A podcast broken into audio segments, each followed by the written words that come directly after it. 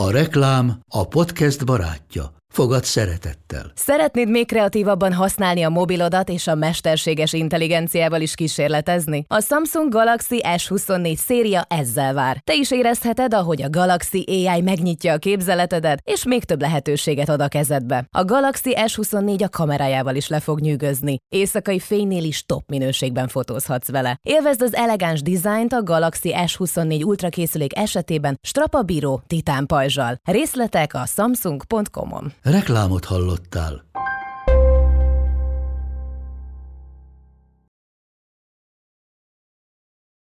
...2008 és 2009 között a hazai modern kriminalisztika legbrutálisabb rasszista bűncselekmény sorozata történt, amit cigány emberek ellen követtek el. Az események az egész akkori társadalmat felzaklatták.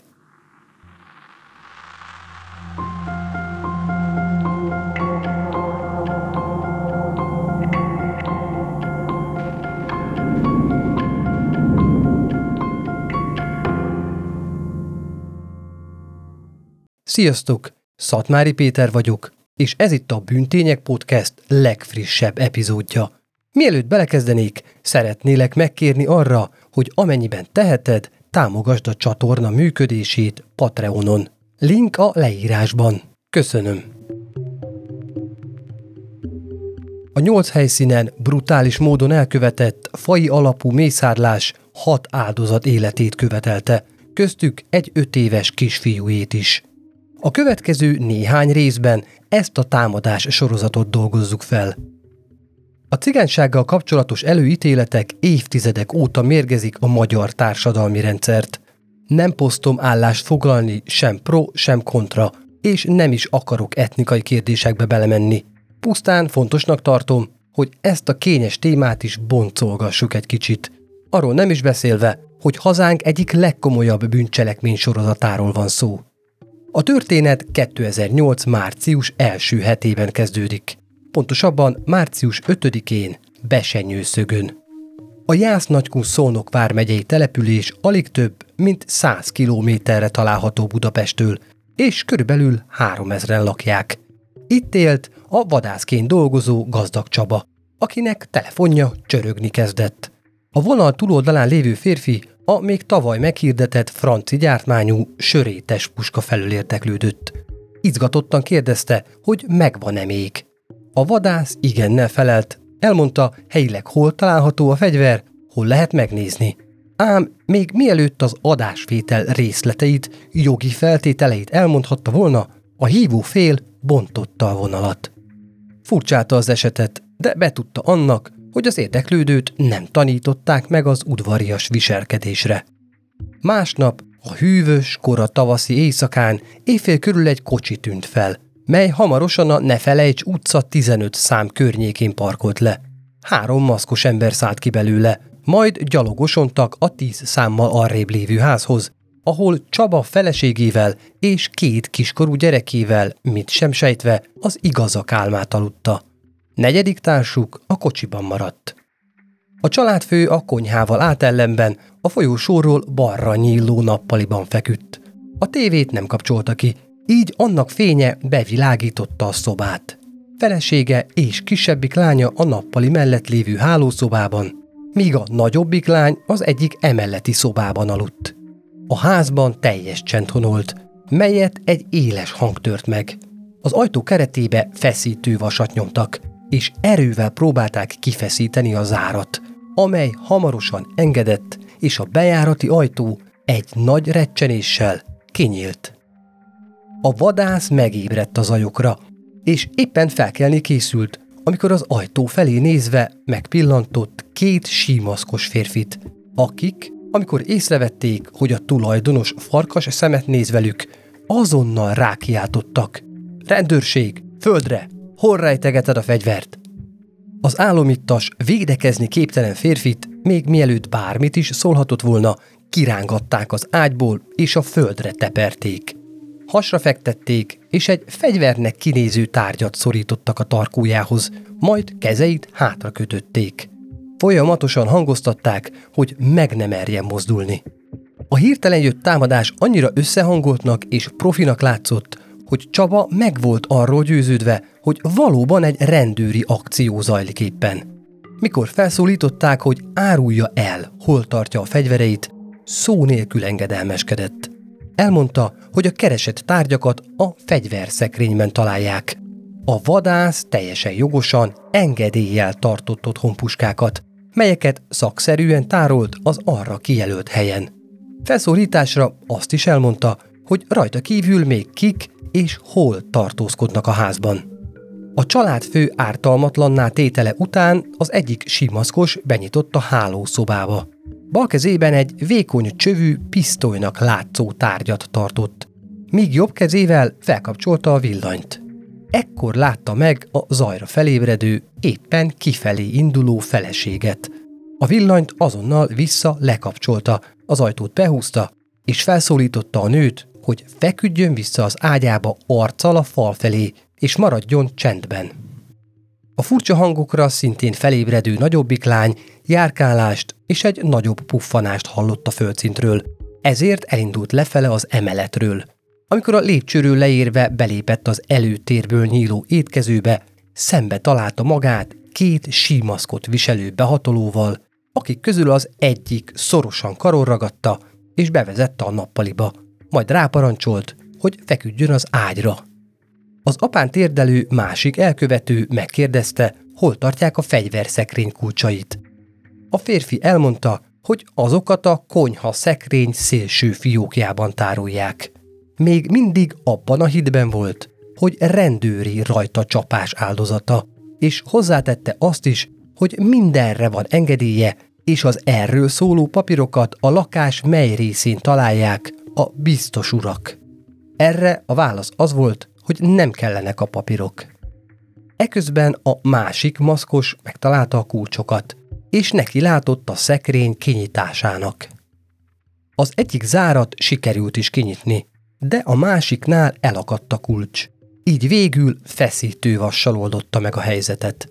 A tárolóból kivették mind a nyolc fegyvert. Ezt követően, miután a családtagokat egytől egyig megkötözték, mindannyian távoztak a házból. Az egész támadás legfeljebb 7-8 percig tarthatott. Miután a család meggyőződött arról, hogy a férfiak elmentek, valahogyan eloldozták magukat, és azonnal hívták a rendőrséget. A kiérkező járőrök és nyomozók rögzítették a helyszínt, majd megkezdődött az ügy felderítése. Azonban nem igazán volt olyan nyom, ami alapján elindulhattak volna. A rablás után egy hónappal a rendőrség félmillió forintos nyomra vezetői díjat tűzött ki. És mivel senki sem szolgált használható információval, és a környéken lakók sem érzékeltek semmit a történtekből, 2008. júliusában lezárta a nyomozást azzal, hogy az elkövetők kiléte nem állapítható meg. A rablók eközben csendesen lapultak, és a sajtót figyelték. Mikor látták, hogy cselekedetük nem vert igazán nagy port, és hogy a rendőrség sem jut egyről a kettőre, megkönnyebbültek. A rabolt fegyverekkel ezután lőgyakorlatokat tartottak a Debrecen környéki elhagyatott helyeken. Miután meggyőződtek arról, hogy a puskák megfelelően működnek, és némi gyakorlatot is szereztek azok használatában, készen álltak, hogy kiszemeljék első igazi célpontjukat. A Debrecen határában működő menekült tábort érintő incidens 2008. június 1-éről másodikára virradóan történt a késő esti órákban. A csapat a későbbi támadások során is használt Opel Astrával érkezett a helyszínre, melyet egyikük kiválóan ismert. Egy közeli buszfordulóhoz hajtottak, majd kiszálltak, és az egyik férfi magához véve a távcsővel felszerelt vadászpuskát két lövést adott le a menekült szállóra. Az egyik lövedék a második emeleten, az ablakon keresztül áthatolva egy ajtó fél fába fúródva állt meg. A kicsapódó faszilánk a bokáján megsebesített egy albán nőt. A lakók nem tudták mire vélni a támadást, de a biztonság kedvéért azonnal értesítették a rendőrséget, melynek nyomán a debreceni rendőrkapitányság szakértő bevonása mellett kezdte meg a nyomozást. Az eset jelentéktelenségét vagy legalábbis azt, hogy azt mennyire ekként kezelték, jól mutatja, hogy csak pár nappal a támadás után értesítették a sajtót a szállót ért atrocitásról. Az elkövetőknek ekkor sem akadtak nyomukra, az egyenruhások itt is csak találgattak. Ezen felbuzdulva a csapat tagjai újabb bűncselekmények elkövetésére bátorodtak fel. Úgy érezték, megállíthatatlanok. Valami fajta önjelölt igazságosztót játszottak, és elhatározták, hogy megállt parancsolnak a romáknak. Az akkori politikai helyzet is kedvezett az ideológiájuknak, ugyanis nem sokkal korábban alakult meg az úgynevezett Magyar Gárda, mely a hagyomány őrzés köpenye alatt nyilasokra hajazó egyenruhával masírozva kívánta megfélemlíteni a cigány lakosságot. A gárda kisebbségek által lakott településekre szervezett felvonulásokat, melyek egyértelműen erődemonstrációt jelentettek a cigányokkal szemben. A jelenséget hamarosan felkapta a média, és a tévétársaságok tudósítói élőben jelentkeztek a különböző zsákfalvakból, cigánysorokból, hogy közvetítsék a történteket. Az elkövetők egy ilyen tévéműsort nézve figyeltek fel a Pest megyei Galga Györkre, ahol a roma-nem roma konfliktus azokban a hetekben éleződött ki olyannyira, hogy a magyar gárda is megjelent a településen. Ekkor született meg a döntés, hogy soron következő támadásukat ott hajtják majd végre. Ezt követően vette kezdetét az akció aprólékos megszervezése. Hogy a lebukás veszélyét minél jobban minimalizálják, eldobható mobilokat szereztek be, amelyeken keresztül csak egymással kommunikáltak a bűncselekmények során. Majd 2008. június 26-án a csapatból ketten személyesen is ellátogattak a településre, hogy helyszíni szemlét tartsanak. A helyszínen egy magaslatról térképezték fel a főleg romák lakta település részt. Miután kiszemelték a megtámadni tervezett házakat, elhagyták a települést és visszaautóztak Debrecenbe, ahol harmadik társukat tájékoztatták a látottakról. A tervezés folytatódott. Leosztották maguk között a szerepeket. Ennek megfelelően Kiki választott magának egy fegyvert. Fekete ruhákat, símaszkokat vásároltak, és pontosan megszervezték az akció idővonalát is. Az ördögi terv elkészítéséhez mindössze három hétre volt szükségük. Így a következő hónapban, július 20-án minden készen állt az újabb támadáshoz. Éjszaka érkeztek a helyszínre, majd az autó rendszámát azonnal letakarták, nehogy azonosíthatóak legyenek. Az egyik támadó a korábban bejárt magaslaton helyezkedett el a távcsöves vadászpuskával, míg a másik kettő a Rákóczi utca 48-as szám kertjének hátuljához lopakodott. Onnan egyikük tüzet nyitott az épületre, amiben Bangó László, Bangó Lászlóné, fiúk Bangó Miklós, felesége Budai Mária és közös fiúk Bangó Miklós tartózkodott. Ezzel párhuzamosan a másik férfi a szemközti 51-es számú épületre nyitott tüzet, ahol Olá József, felesége Oláné, Somogyi Zsuzsanna és három gyermekük aludt. A lövések az ablakokon keresztül érték a lakóházakat, így azok üvegei betörtek. Néhány lövedék a falba is belefúródott. Az összetévezhetetlen dörrenések után a két lövöldöző kereket oldott. Miközben a magaslaton lévő, őket fedező harmadik társuk 290 méterről tüzet nyitott a Rákóczi utca 46 szám alatti épületre, ahol Radics Zsolt és felesége a többi sértethez hasonlóan a lövések zajára ébredt fel. A megrémült lakók azonnal értesítették a rendőrséget, akik a nap folyamán tanúkat hallgattak ki és adatokat gyűjtöttek. A helyszíni szemlén fegyver szakértő is részt vett. Hiába a gyors rendőri intézkedés nem találtak értékelhető nyomokat. Annyit sikerült kideríteni, hogy honnan és milyen fegyverből származtak a lövések. Pad helyzet alakult ki. A roma lakosság kedélyeit a magyar gárdás jelenlét mellett egyre jobban nyomasztották a megszaporodó erőszakos cselekmények is. Az akcióval az elkövetők nem érték el a várt hatást. Ugyanis a sajtó a környéken lakók beszámolói alapján egy helyi szerelmi, illetve uzsora ügyet sejtett a háttérben. Ennek értelmében nem érték el azon céljukat, hogy tovább szítsák a magyar és a cigány lakosság közötti ellentétet. Nem volt mit tenni, elkezdték tervezni az újabb rajtaütést, bízva abban, hogy a két csoportot csak összeugraszthatják valahogy. Következő célpontjuk a Debrecen közeli, alig 2000 lelkes falu Piricse volt. Ezt a célpontot ismét az alapján választották, hogy hol mutatott be a sajtó korábban romák által elkövetett bűncselekményeket. Már szinte rutinszerűen kezdték meg a felkészülést az akcióra, de a lebukástól egyre jobban félve egy új védelmi intézkedést vezettek be. Túl kockázatosnak tartották ugyanis a kocsijukon hagyni eredeti rendszámát. Ezért az interneten olyan autók hirdetéseit keresték, melyek típusa és színe megegyezett az övékével.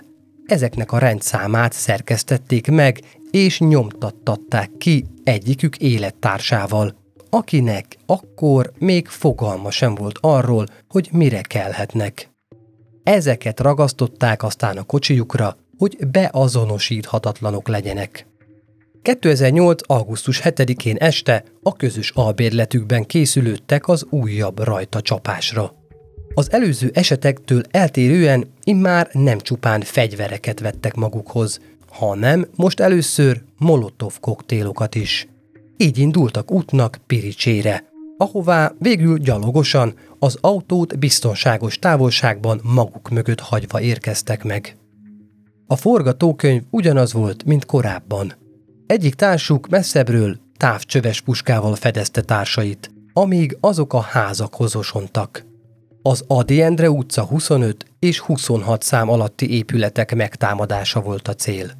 Éjjel egy óra magasságában egyik őjük molotov koktél dobott a 25-ös szám alatti rozoga épületre, amiben ekkor Getyinás Magdolna, Danó István és rézműves Julianna tartózkodott. Utóbbi ébredt fel legelőször a kinti mozgolódásra, és ő is oltotta el nagy kiabálások közepette az ablak nyíláson bedobott, de be nem robbant molotov koktélt. A tettes társa sem tétlenkedett, ő az utca végében található 26-os számra dobta a molotov koktélt. Ebben a házban lakott az előző ház tulajdonosának fia.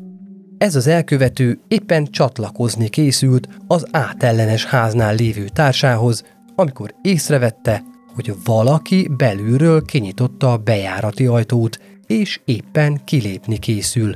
Azonnal vállához emelte a sörétes puskát, és a nő lábára célozva kétszer meghúzta a ravaszt.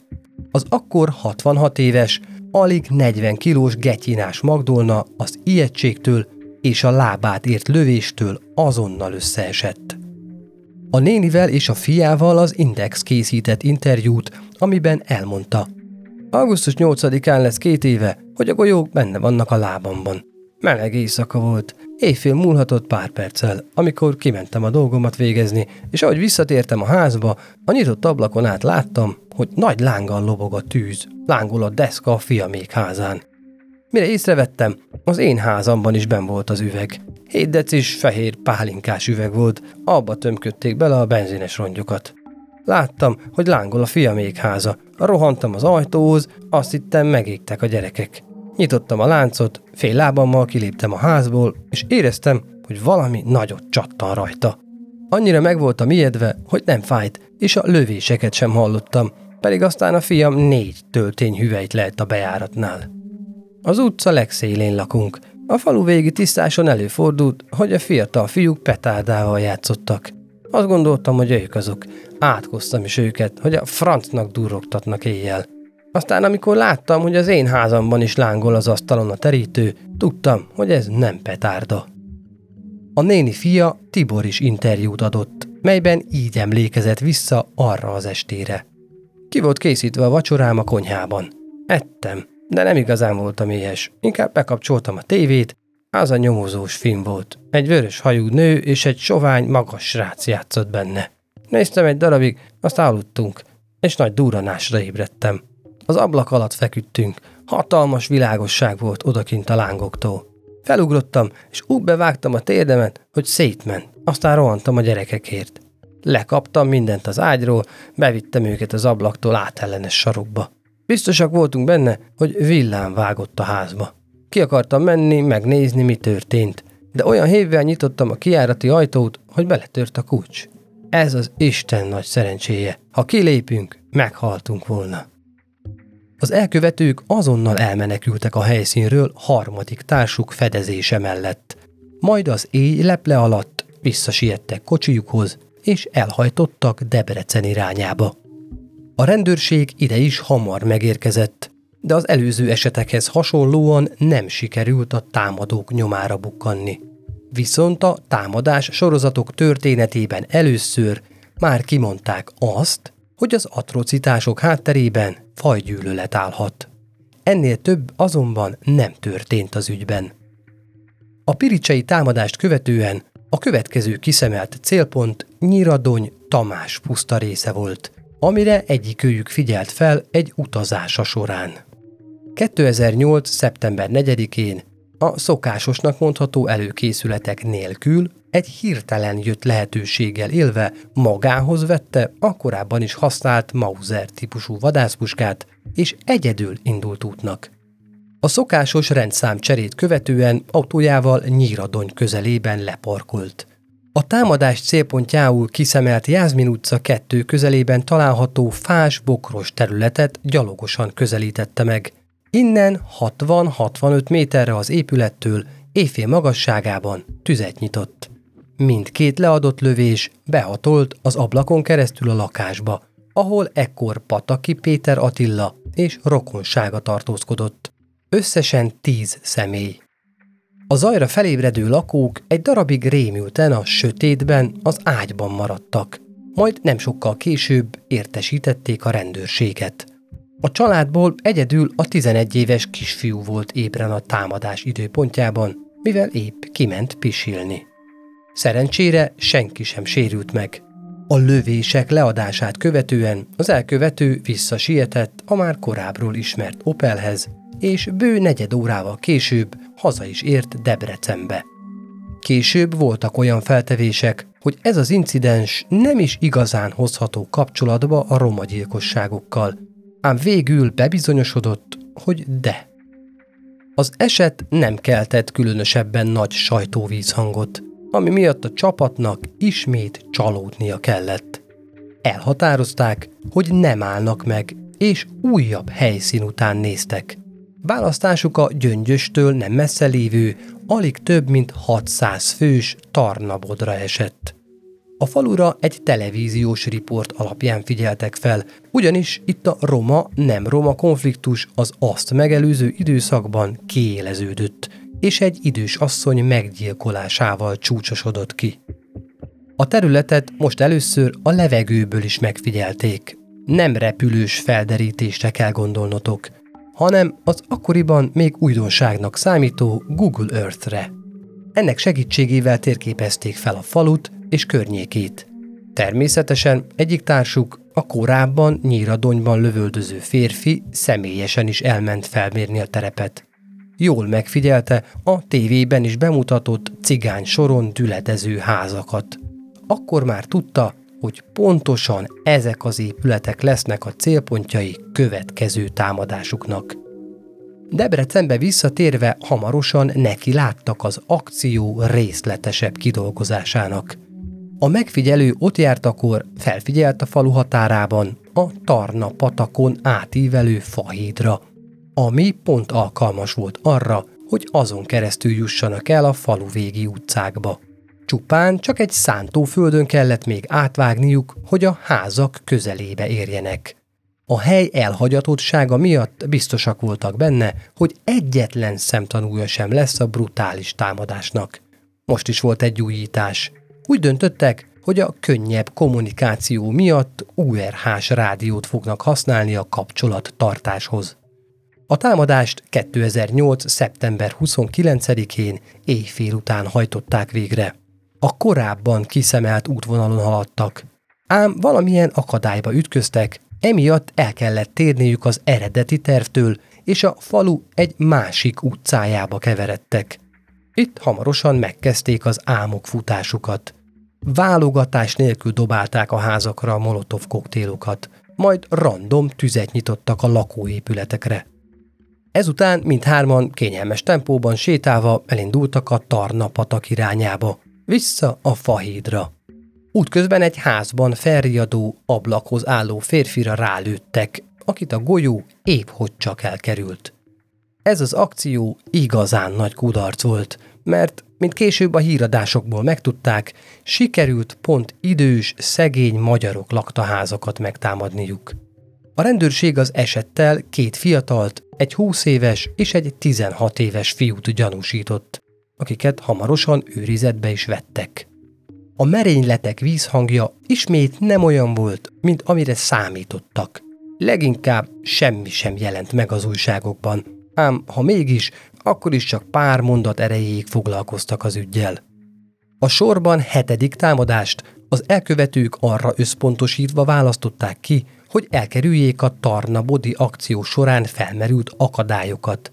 Így esett a választásuk a Nagy Csécse község Dózsa György utca végében található épületére. Maga Nagy Csécs egyébként egy tiszta új város mellett fekvő, álmos kis falucska. Az előkészületeket követően a három tettes a szokásos módon készült a támadásra.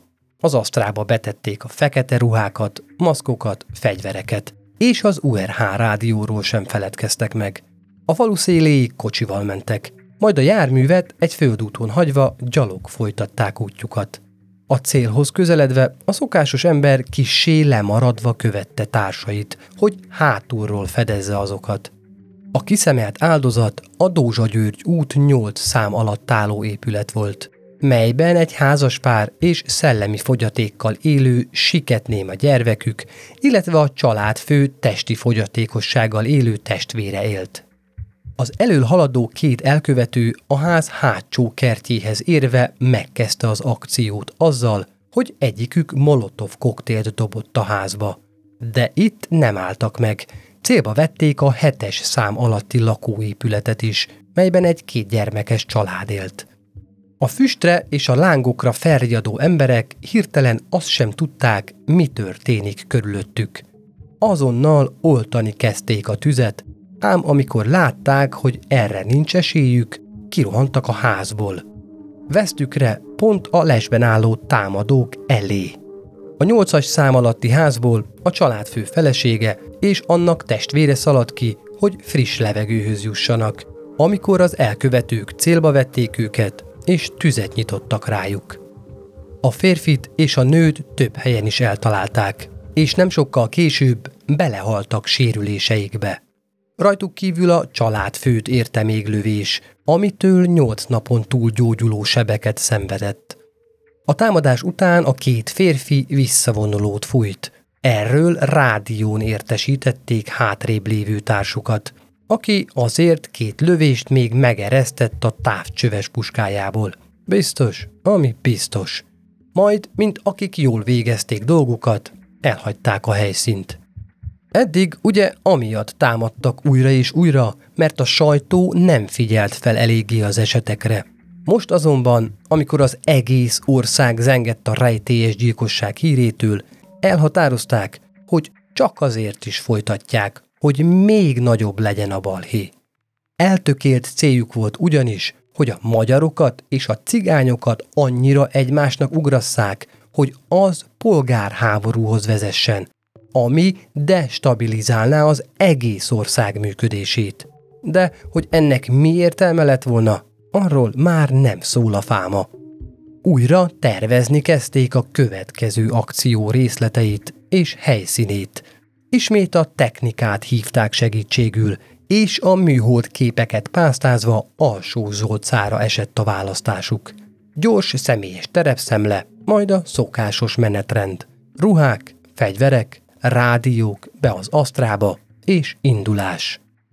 A háromból két elkövető december 15-én délután a Sajó folyó közelében leparkolt a kocsival, majd gyalog közelítették meg a folyó partját úgy, hogy rálátásuk legyen a túloldalán található Dankó Pista utca épületeire.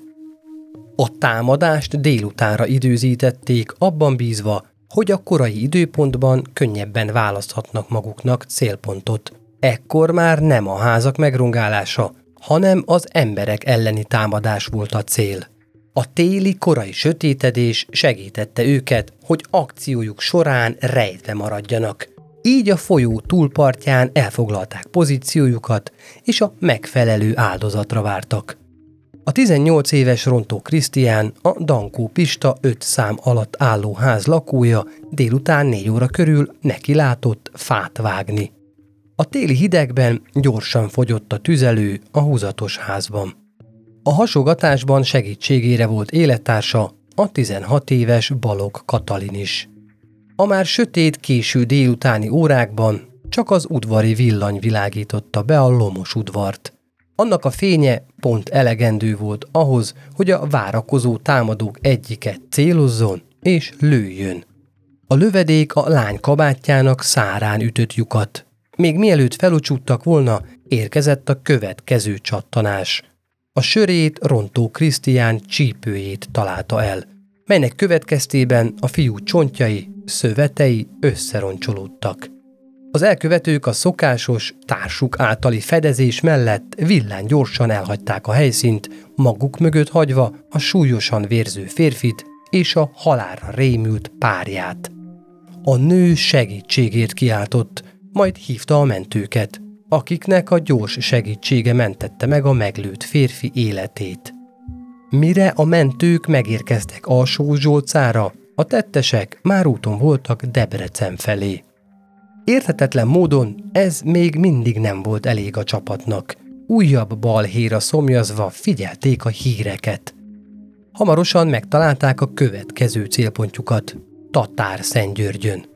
Az alig 2000 fős településen már régóta feszültség uralkodott a magyar és a roma közösségek között. Így arra jutottak, legközelebb ott fognak igazságot osztani. Döntésükben megerősítette őket, hogy korábban a magyar gárda is tiszteletét tette a faluban egy látványos vonulással. Már rutinszerűen folytak az előkészületek.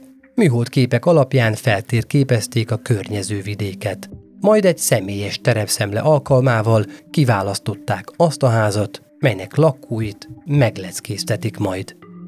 A választás a fenyves sor hármas szám alatti egyszerű, kisé romos, sárga házra esett, mely a cigány soron állt. A házban öten laktak.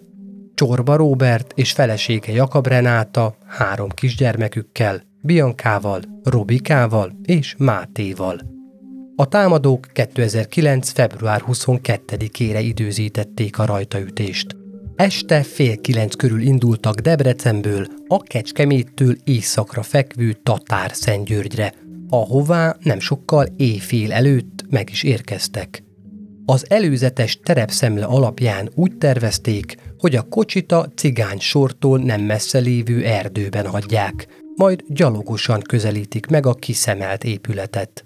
A fedezést biztosító ember szokásához híven a fák takarásában hátra maradt, míg másik két társa molotov koktélokkal a kezükben, vállukon puskával megközelítették a ház udvarra néző, a bejárattól balra elhelyezkedő nappali vagy előtér ablakát. Egyikőjük elővette a nála lévő molotov koktél egyikét, majd megnyújtotta, és nagy erővel bedobta az ablakon. Ezt követően meggyújtotta a nála lévő másikat is. Az égő üveget ezúttal a padlás térbe hajította. A palackba töltött gyúlékony folyadék azonnal lángra kapott. Majd a padlás térben keletkezett tűz gyorsan átterjedt a fa tető szerkezetre. A házban alvók az ablak csörömpölésére ébredtek, amikor az első koktél betörte azt. Majd, mire álmukból magukhoz tértek, már érezték a lángoló tetőtérből szálló füst szagát, és hallották a tető szerkezet ropogását is. A családfő felpattant, és miközben a gyerek szoba felé sietett, kinyitotta a bejárati ajtót, hogy a füstöt valamennyire kiszellőztesse. felkapta a két nagyobbik gyereket, a hat éves Biankát és a négy és fél éves Robikát. Mielőtt azonban kilépett volna az ajtón, visszaszólt a házban maradó élettársának. Várjál, mindjárt visszajövök. Egyik őjük sem sejtette, hogy ezek lesznek az utolsó szavai. Ugyanis az ajtótól pár méterre már lesben állt az egyik támadó, aki sörétes puskáját a házból kilépő férfira emelte, majd kétszer meghúzta a ravaszt. A lövések a menekülő csorba Robertet a jobb oldalán, csípő tájékon találták el. A szétterjedő sörét szemek belefúródtak a jobb kezében tartott Biankába is, aki így kicsúszott a kezéből, majd nem sokkal később visszaszaladt a házba. A férfi a szomszédban lakó anyja háza felé próbált menekülni, de támadója az útját állta. Kezében már csak kisfiát tartotta, őt próbálta védeni.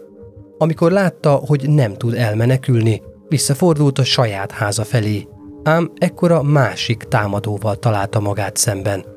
Az ismét leadott két lövést a menekülő családapára, akit az újabb sörétek már előről és a bal oldalán találták el.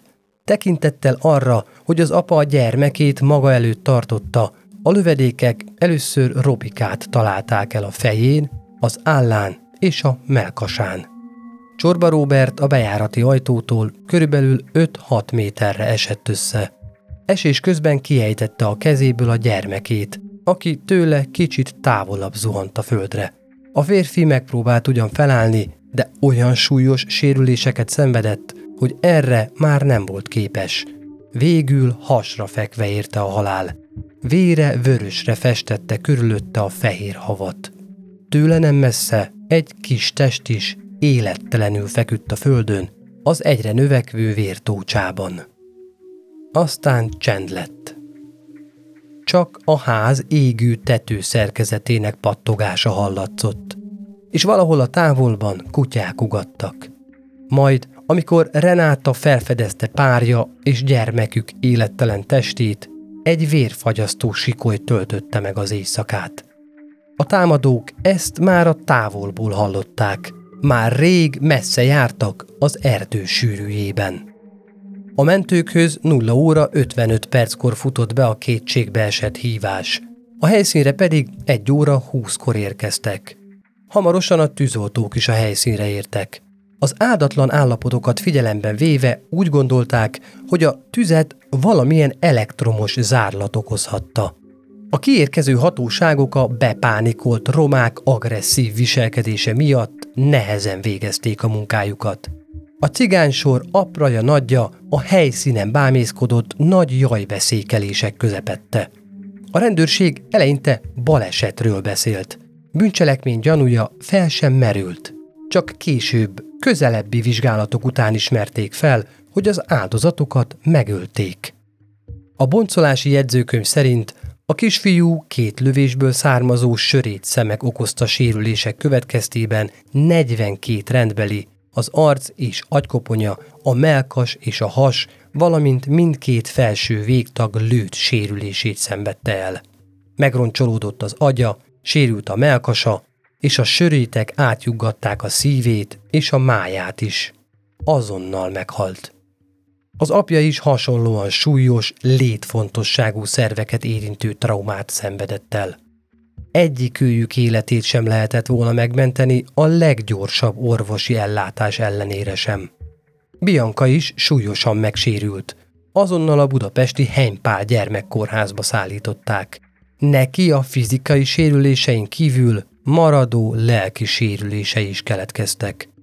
Az anyát és legkisebb gyermekét füstmérgezéssel a legközelebbi kórházba vitték.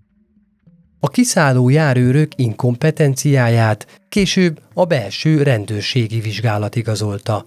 A helyszínre érkező dabasi rendőrök fegyelmit kaptak.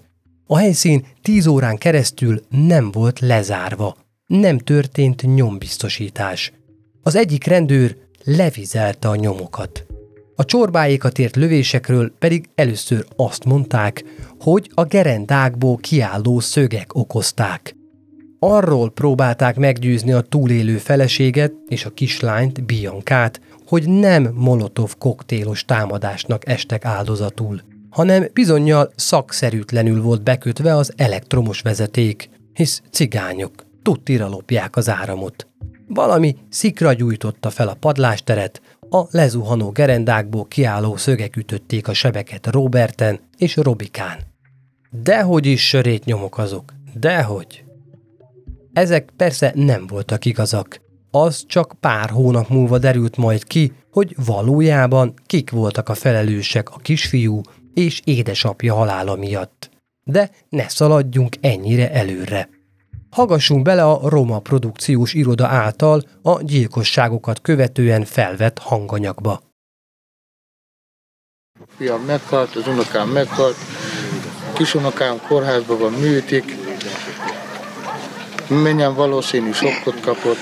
27 éves volt a Robi, aki meghalt, az arra ébredt fel, hogy égett a ház. Gyorsan hamar mentette a családját, a gyerekeket. És amikor a kisfiúhoz ért, az ölébe fogta, kilépett a gyerek vele, a fiú, abban a pillanatban három lövés kapott. A szíve alatt, meg a combjába, és a kis négy éves kisfia kezébe volt. És akkor meghalt. A kisgyerek is, meg meghalt az apuka is. Láttuk az egész nyomozást, hogy lezajlott. Hát a vérnyomokon átléptek. Akkor a monotól koktél ott volt az ajtón, az ajtó előtt egyértelműen látszott, az egy laikus számára. Éreztük a benzinszagot, láttuk az üvegdarabokat, hogy ott a monotól koktél robbanás volt. És mikor felhívtuk a rendőrség figyelmét, minden áron arra törekedtek, hogy az nem, az bentről származott az üveg. És mondtuk, hogy ez így laikus, lássa azt, hogy itt ez benzin akkor a söréteken átlépkedtek, és akkor azt mondták, hogy itt nem történt olyan, nem kigyulladt az áram. Valami zárlat okozta áram miatt haltak meg. És amikor kijöttek a rendőrök, mondtunk neki, hogy mi történt, azt mondta, hogy ez nem lövés, hanem a gerenda szakadt rá, vagy valamilyen faanyag. A szög fúrta át neki. Reggel 8 órakor még a rendőrség nem volt hajlandó azt elfogadni, hogy itt gyilkosság történt. 10 órakor érkezésem előtt két perccel húzták ki ezeket a sárga ö, szalagokat, és kérték meg az embereket, hogy ne jöjjenek erre a területre, mert hogy valószínű, gyilkosság történt. Az a tény, mely szerint két haláleset történik, és azon vitatkozunk reggel 10 órakor, hogy megölték-e őket, vagy füstmérkezésben haltak meg, és konkrétan az itteni nyomozó, nyomozók vezetője ezt mondta nekem, amikor megérkeztem, akkor akkor nyilván felmerül egy óriási kérdőjel, nem csak bennem, az itt lakókban is teljesen jogosan. Nem mondtam, hogy nem, hibázt, nem hibáztak a rendőrök. Természetesen minden körülményt tisztázni fogunk, hogy mi lehetett annak az oka, hogy elsődlegesen a tűzoltóság a tűzokát elektromos tűzként, elektromos hibának jelölte meg. A támadás után a Nemzeti Nyomozó Iroda az elkövetők pszichológiai profiljának megalkotására FBI szakértőt kért fel. A bűncselekmény elkövetése után öt nappal már azt valószínűsítették, hogy egy három-négy fős csoport követte el a kettős gyilkosságot. Emellett nem csak a nagy Csécsi és a Tatár Szentgyörgyi támadások között lehet összefüggés, de a megelőző év júliusi Galga Györki támadás is ennek a támadás sorozatnak lehet a része. A nyomozók ekkor már sejtettek valamit, de még nagyon kevés bizonyíték állt rendelkezésükre, hogy leszűkítsék az elkövetők körét. Sajnos a nyomozás lassúsága miatt nem sokára újabb brutális támadás történt. A csoport egy újabb emberrel bővült, a férfit már korábbról ismerték, és mivel katonai előélete volt, úgy gondolták, hasznos tagja lehet a csapatuknak. Mivel a legutóbbi akciójuk óriási vihart kavart, sokkal óvatosabbnak kellett lenniük. Eltökélt céljuk volt azonban, hogy tovább szítsák a romák és magyarok közötti etnikai feszültséget. Úgy érezték, végre elérik céljukat, így nem akartak megállni. Most már kifejezetten ölni akartak, és ettől az sem tántorította el őket, hogy a rendőrség óriási erőkkel kereste az elkövetőket. Választásuk a Nyíregyházához közeli Tiszalökre esett. ahol a magyar lakosság már többször összetűzésbe keveredett a helyi cigány lakossággal. A már jól ismert metódust alkalmazták, műhold képek tanulmányozása és helyszíni terepszemle. Ide kétszer is ellátogattak, hogy alaposan megvizsgálják, merről közelítsék meg a kiszemelt házakat, és hogy megfelelő menekülési útvonalat alakítsanak ki. Április 22-én pontosan két hónappal a legutóbbi támadásuk után követték el a soron következő rajtaütést. Ezúttal az új fiút is vitték magukkal, ő volt a sofőr. Az egyik korábbi társuk viszont nem tartott velük. Így azon az éjszakán hárman utaztak, aki próbált Asztrában. Amikor este tíz fele a településre, azon belül is a kiszemelt helyre, a Ne felejts utcába értek. Két elkövető kiszállt a kocsiból, harmadik társuk pedig elhajtott, és polgáron várt arra, hogy telefonon jelt kapjon, hogy visszamehet értük. Amikor a kocsi elhajtott, a két elkövető vállára kapta a gitártokba rejtett fegyvereket, és gyalogosan közelítették meg a Ne Felejts utca 27 számmal szemközti, romos, gazos területet. Ezt a telket megfelelőnek tartották arra, hogy onnan hajtsák végre az akciót. A szemközti épületben éppen ekkor készült munkába Kóka Jenő, aki feleségével tartózkodott otthon. Amikor kilépett a házból, éjszaka révén felkapcsolta az udvari lámpát, hogy kocsijához menjen. Nem sejthette, hogy pont ezzel segítette támadóit, akik nem sokat teketóriáztak. Egyikőjük vállára emelte a távcsöves puskát, célzott és lőtt. A lövedék Jenő szívét találta el, aki azonnal élettelenül esett össze. A dőrenés hangjára kiszaladt a házból felesége, aki már csak férje élettelen testét találta a bejáratnál. Mi alatt a sokkot kapott nő kiabálása felverte az utca csendjét, a két elkövető a megbeszéltek szerint gyalogosan elhagyta a helyszínt, és hívták harmadik társukat. A telefon sokáig kicsengett. Amikor a sofőr végre felvette, megkönnyebbültek. De a hangja nem volt a szokásos. Sietősen elhadarta, hogy éppen igazoltatják, majd bontotta a vonalat. A tettesek idegesen néztek össze, de nem tehettek mást, vártak. Mindeközben polgár mellett az út szélén folyt a rendőri intézkedés. Az autóban a rendőr üres gitártokot, katonai távcsövet, térképeket, valamint egy katonai rádiót talált. Ezek a dolgok másfél órával a gyilkosság után három településsel odébb nem keltettek gyanút a biztos úrban. Ezért az elengedte a sofőrt, és további intézkedést nem kezdeményezett.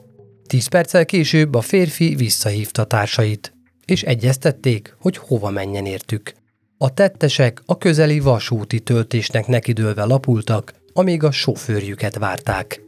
A megkönnyebbüléstől és az adrenalintól majd kicsattanó férfiak az autóban harsogva ünnepelték az este sikerét.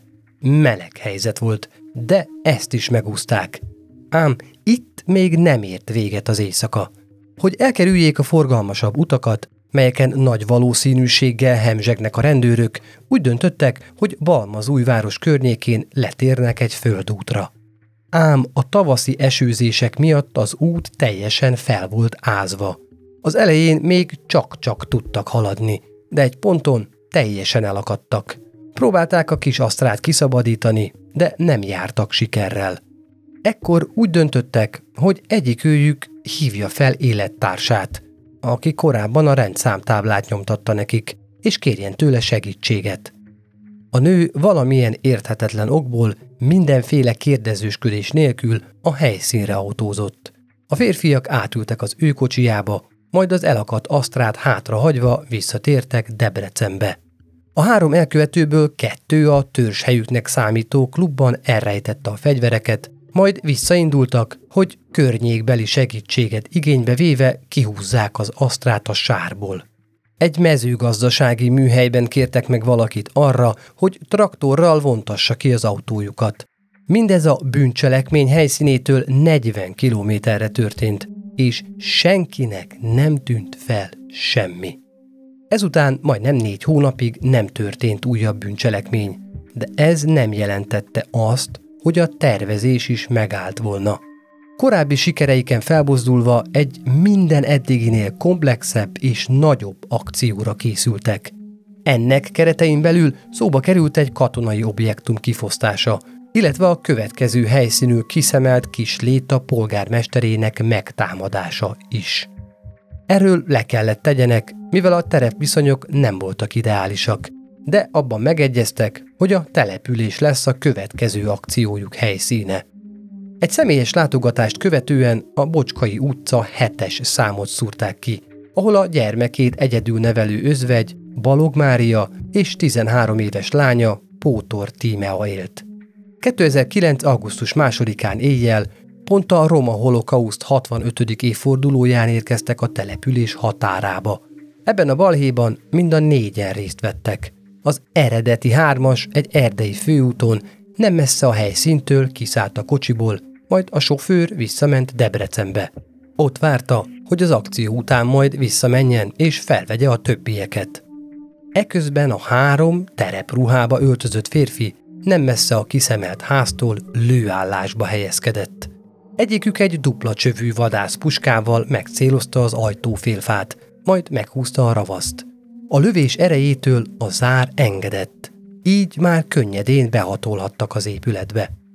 A zajra felébredő kislány az anyja szobájába igyekezett, amikor szembe találta magát a fegyveresekkel, akik közül az egyik rálőtt. A kislánya sok következtében elájult. A férfiak ezután a belső hálószoba felé vették az irányt, ahol a még az ágyban fekvő özvegyasszonyra lőttek. A nőnek esélyesen volt. Azonnal meghalt. A támadók ezután elegánsan távoztak, maguk mögött hagyva egy halott nőt és a meglőtt eszméletlen kislányát. A gyereket az egyik rokon, aki együtt indult volna az anyával dolgozni, találta meg a hajnali órákban. Azonnal tárcsázta a mentőket, akik hamar kiérkeztek, megmentvén ezzel a kislány életét.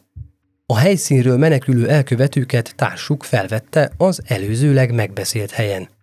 Mivel a korábbi eset miatt a környéken még mindig fokozott rendőri jelenlét volt, egyik őjük egy pisztolyt szorongatva ült a kocsiban. Hogyha esetleg igazoltatják őket, akkor azzal lövi le a járőrt. Szerencsére erre nem került sor. A sikertől mámoros csapat még nagyobb balhét akart. Fejükbe vették, hogy még több fegyvert szereznek. Újra bújni kezdték az internetes apró hirdetéseket, hogy puskákat keressenek maguknak.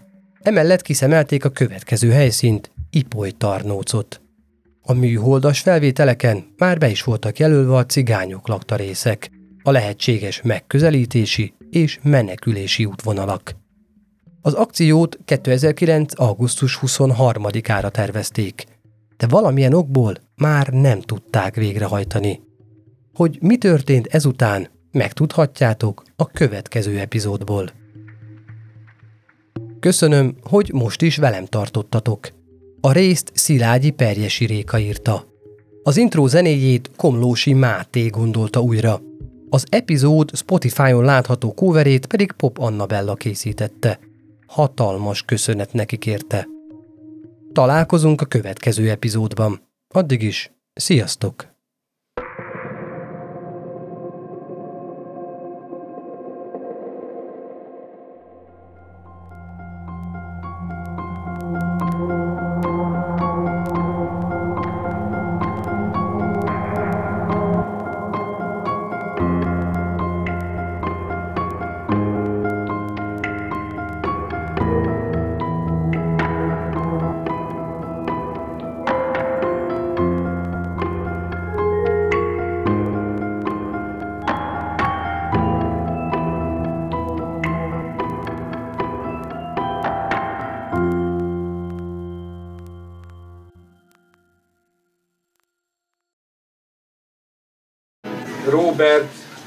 És a kisfia, akivel együtt fekszik most a koporsóban. Vajon van-e ma Magyarországon annál mélyebb árok, mint az ő sírjuk, ahová lebocsátjuk őket, és nem akarjuk hinni, hogy velük együtt az utolsó reményünket is eltemetjük, a tekintetben, hogy lehet-e demokratikus Magyarországon élni lehet-e egy olyan világot elképzelnünk, ahol mindenki alapvető emberi jogai szerint élhet, ahol mindenkinek az élete egyformán fontos, ahol igazságot szolgáltat a hatalom azoknak, akiket bármi bántás ért, és mi itt ezen a helyen mélyen meghajtva a fejünket, szégyenkezve állunk itt és keressük a gyászoló család bocsánatát, keressük a mi megbántott cigány testvéreinknek a bocsánatát, akiknek tartozunk. 500 éve már azzal, hogy befogadjuk őket, nem őket akarjuk rábeszélni arra, hogy próbáljanak beilleszkedni, hanem mi akarjuk őket magunkhoz ölelni, és ez nem történt meg. Vajon látjuk-e és érezzük a felelősségünket abban a gyűlölet beszédben, aminek nincs vége, abban az árokásásban, amit nem tudunk betemetni és abba hagyni. Vajon lesz-e egyenlő elbánás, lehetőség arra, hogy emberhez méltóan éljenek testvéreink? Vajon van-e bocsánat szociális bűneinkre? Vajon van-e bocsánat arra, hogy a kisemmizett és méltatlanul mellőzött embereket, magukat akarjuk felelőssé tenni sorsukért, ó, bocsánat, bocsánat, bocsánat.